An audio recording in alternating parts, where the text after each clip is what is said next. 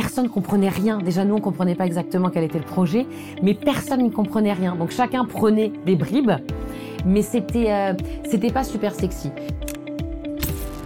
En 2012, on a décidé de créer My Photo Agency avec Sarah Eisenman. Jour après jour, on a bâti un modèle qui permet aux entreprises de réaliser des shootings par milliers en Europe grâce à notre réseau de photographes locaux. À l'époque, avec Dan Klezeski, on était loin d'imaginer tout ce que l'on traverserait. Mais dix ans plus tard, on est fiers de voir ce que My Photo Agency est devenu. Et pour célébrer cet anniversaire, on a eu envie de vous raconter toute l'histoire. Nos joies, nos doutes, nos envies, nos succès, nos peurs, nos projets. Bienvenue dans les coulisses de My Photo Agency.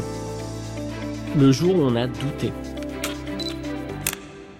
Le fait d'avoir levé 300 000 euros, tout le monde s'est dit, waouh, c'est des stars, etc. Donc ça, ça dure six mois, un an.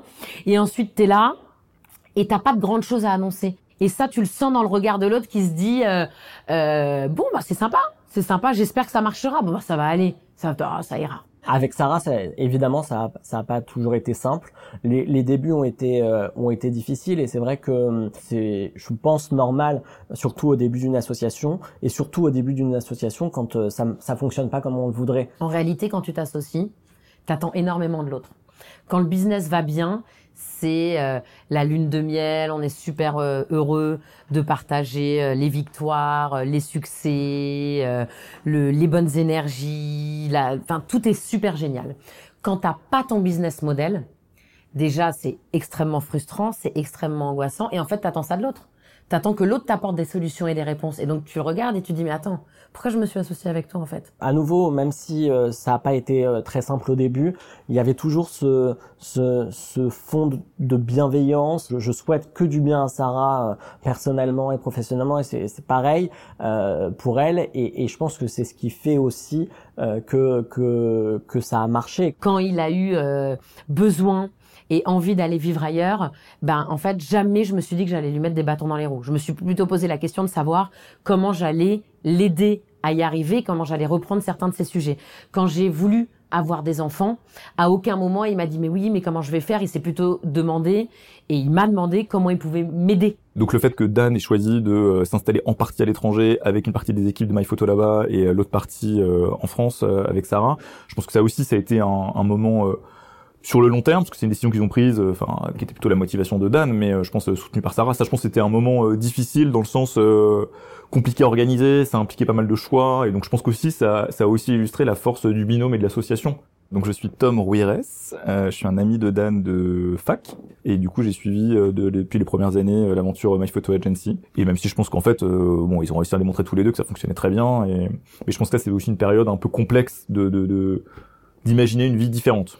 J'ai voulu euh, partir avec euh, quatre ou cinq volontaires internationales VIE, euh, qui est un super une super opportunité proposée par Business France, sauf que on, ça s'est fait un petit peu rapidement et on n'a pas forcément saisi la difficulté d'intégrer quatre à cinq nouvelles personnes en même temps pour développer quatre à cinq pays différents.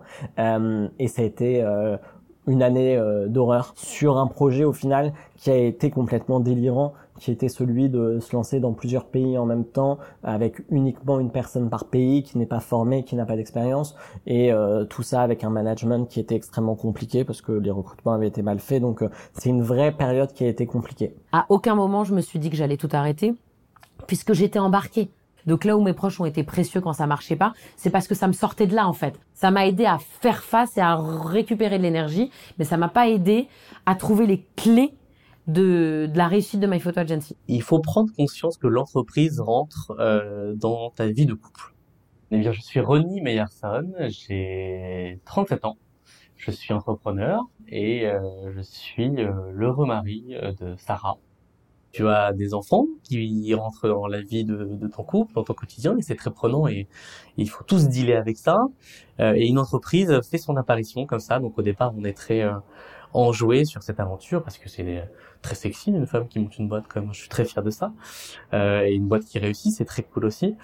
Euh, mais après ça il faut prendre le package. Dans les moments difficiles euh, je sais pas si c'est des moments dans lesquels j'ai beaucoup partagé avec l'entourage euh, parce que euh, parce que je pense que quand on quand on monte sa boîte en tout cas au début on est quand même euh, presque tout le temps en représentation Euh, et, et, et l'idée, c'est qu'on souhaite euh, bah, montrer que ça va. En fait, la seule chose qui m'aurait forcé à arrêter, ça aurait été l'argent. Si le chômage s'était terminé, j'avais pas pu me dégager un petit salaire, que la boîte n'avait plus d'argent, moi j'aurais jamais planté personne et on fait pas partie de ceux qui auraient fait le tour des, euh, des euh, fonds d'investissement de la place pour prendre de l'argent sans se préoccuper de la façon dont, dont ces fonds allaient retrouver leur argent. On avait euh, mille idées en même temps et il y avait tout, toujours une évolution à laquelle on pensait, à laquelle on croyait. Euh, et du coup, il n'y a, a, jamais eu de période vraiment de, de, de, remise en cause sur le concept même de la boîte ou sur le concept même de l'association. Un podcast de Milim par Myriam Levin et Elisa Azogui-Burlac.